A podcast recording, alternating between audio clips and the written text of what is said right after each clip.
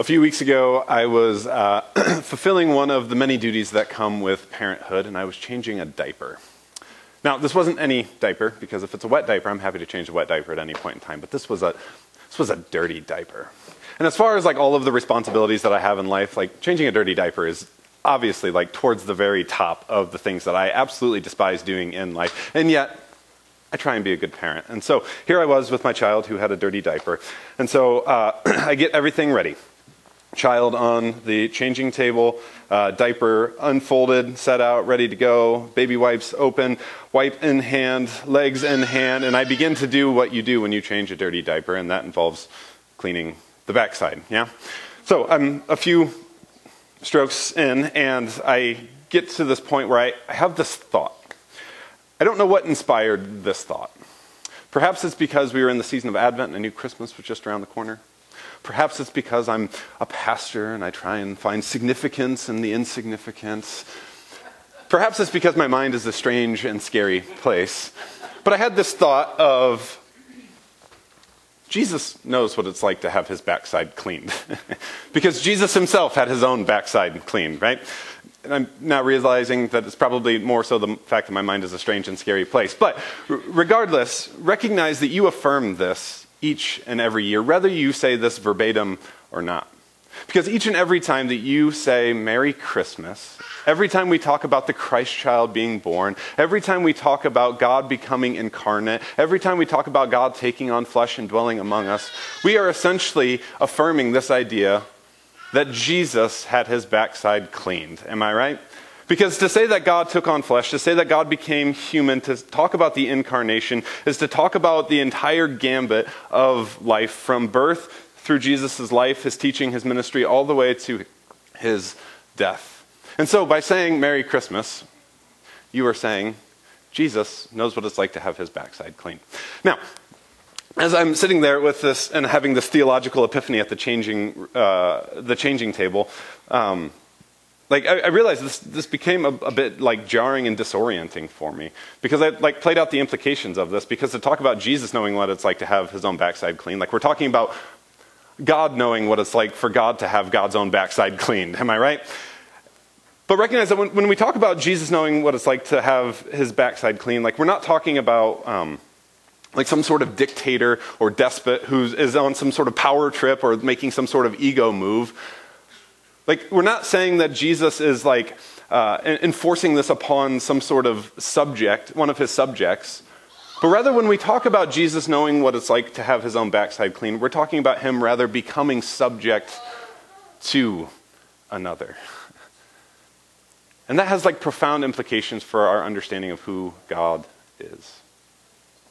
Now, uh, a few weeks after this theological epiphany at the changing table, I realized that um, this wasn't the first time that I had actually had this sort of thought, um, but rather I had uh, come across it in a book a couple years ago called Honest Advent um, by a visual artist named Scott Erickson. Um, and the way that this book works is uh, every day has uh, a picture because he's a visual artist.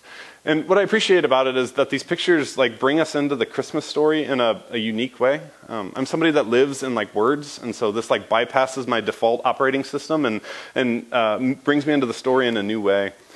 Um, then there's a, a, scripture for each day, and then like a reflection upon uh, the picture and the scripture. It's a it's a quirky little book, um, but I found it to be really really uh, meaningful. One of the one of the days uh, came with the title "Mighty," and this was the picture that he had.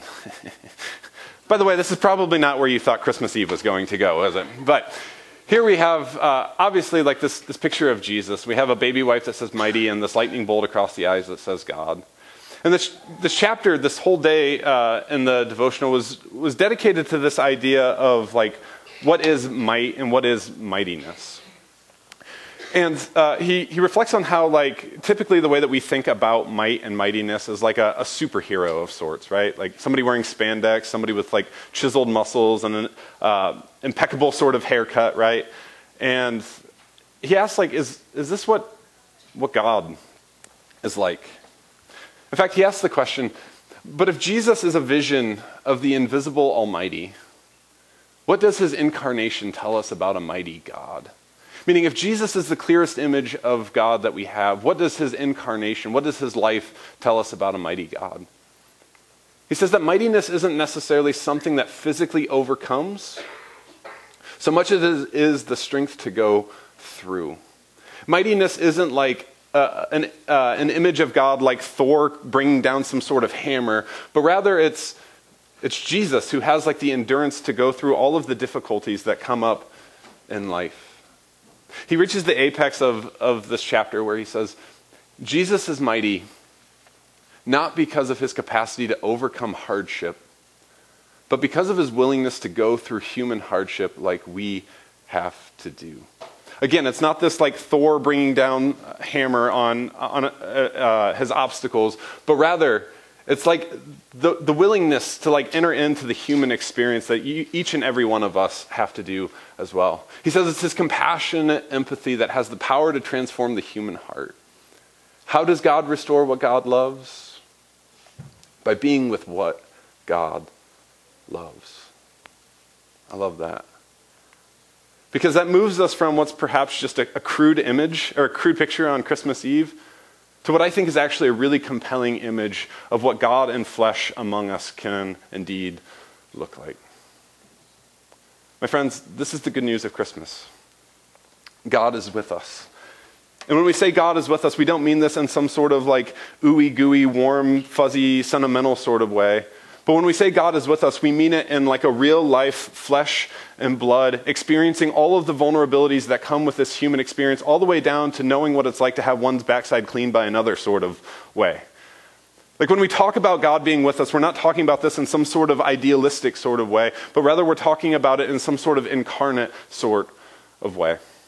And Matthew's gospel tells us uh, this much from the very opening pages, because we, we get these details surrounding um, the entrance of Jesus into this world. And uh, the, the details surrounding Jesus' entrance into the world are difficult, uh, are difficult, uh, difficult circumstances. And outside of like the experience of like the virgin birth, like I think most of us can relate to some of these difficult uh, circumstances within this story, right? It's plans that don't go according to, or it's uh, details that don't go ac- according to plan. It's um, things not going the way that we thought they would. It's surprises that pop up along the way. And like these are the real life sorts of things that each and, of, each and every one of us experience, right? Um, because we all have these difficult situations that pop up in life. And so, after giving us the details of these difficult situations, Matthew tells us all of this took place to fulfill what had been spoken by the Lord through the prophet. Look, the virgin shall conceive and bear a son, and they shall name him Emmanuel, which means God is with us. Matthew begins his gospel with this recognition that God is with us.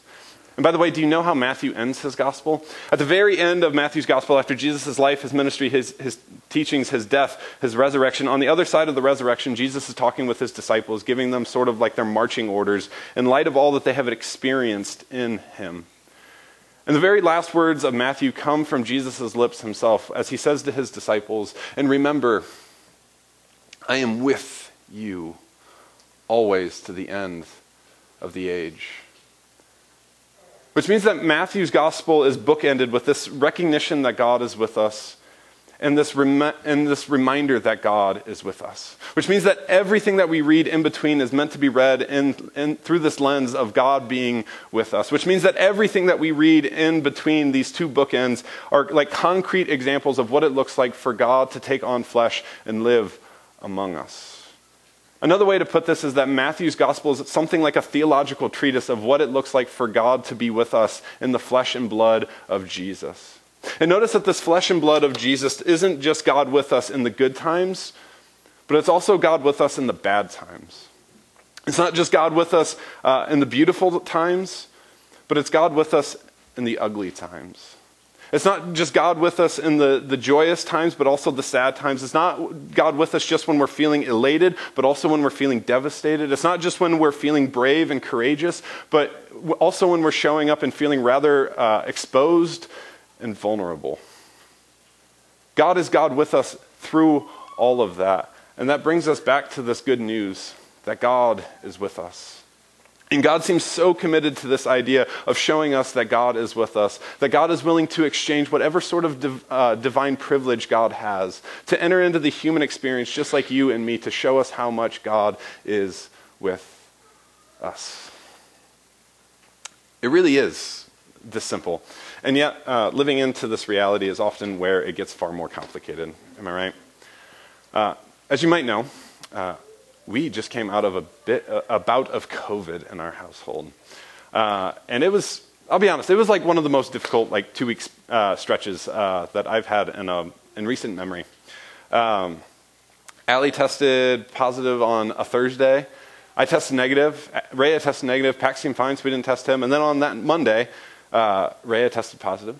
I tested negative. Allie still t- was testing positive. And then I tested positive the next Wednesday. I was like, oh my goodness, this thing is going to stretch out for like an entire month, and we're not going to see another single person except for two little tiny human beings. Now, if you are a parent, you know that uh, sickness is difficult, but as soon as you throw kids into the mix, and I'm not exaggerating, it turns up the intensity by something like a million percent. Am I right? Because, like, it, it interrupts sleep, and all you want to do is sleep, but they can't sleep, and so you're awake and you're feeling miserable all the time. You get the gist of my difficult few weeks here, right? Now, my response to all of this I got up early every morning before everybody else got up. I fought off the, the grogginess, suffered through my congestion. I said, God, thank you for being so good. Thank you for your goodness in my life. Thank you for your goodness in my family. Thank you for your goodness in creation itself. And I know that you were with me even in the most difficult two weeks of my life. Is that what I did? Heck no, that's not what I did. It was a week full of like complaining and feeling sorry for myself, right? And as I've been thinking about it over the last couple weeks, or the last couple days, um, I began to realize like I have these practices in my life that are really meaningful. Um, they're like really grounding and help me actually have eyes to see God with us. Um, whether that be like getting up early in actuality and praying before everybody wakes up, or short moments of silence throughout the day, or um, going to the gym, or reading before bed. Like, these are really grounding practices, and yet I've discovered that when chaos in life hits, I am so quick to abandon every single one of these. now, I want to give myself some grace because, like, you know, I couldn't actually go to the gym because I'd be coughing COVID on everybody, and that's typically frowned upon, right? But, like, some of these things, like, I could have come back to, and yet I completely abandoned them. But I'm, I'm learning, and I'm growing, and I, I'm becoming more and more convinced that so much of the Christian life is about, like, growing in our ability and learning uh, to have this awareness that God is with us. Um, and and I think that the world really is, as theologian Dallas Willard says, like a God soaked one. That God is all around us, and God is always trying to reveal God's self to us. But oftentimes we don't have the eyes to see it. And I think God's uh, natural posture towards us is one of invitation rather than one of indictment. That I think God is always calling us into a greater awareness of God's self being with us. Now, fortunately, like there are ways that we can grow in our ability and our awareness to see God. Um, I think one of those is actually like celebrating Christmas, because we stop once a year and we say, "Hey, Merry Christmas! God is with us." Once a year, we, we come back to this reminder that God is with us. Uh, I think another way that we can do this is by like sitting with the Gospels, particularly a Gospel like Matthew, where like it seems so intent on revealing what it looks like for God to be with us. Conveniently enough, uh, we're going to be spending the next few months in Matthew's Gospel here on Sunday morning. So, good news for you, right? But another way that I think we can do this is by like sharing the ways that we've seen God uh, being with us. Perhaps we call it God at work, right? Sharing the ways that we've seen God at work in us and through us and around us and among us, and the ways that we're even looking for God to be at work, because I think that that cultivates uh, an imagination within us to, to try and see God with us. Now, notice that with every single one of these, like, you do this already.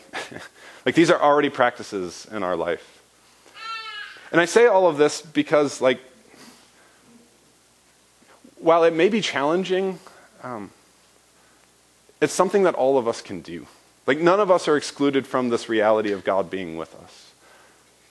I think like that's the point of the incarnation that God is so intent on this again that God uh, empties God's self of all divine privilege to enter into the human experience so that each and every one of us can come to this realization that God is with us.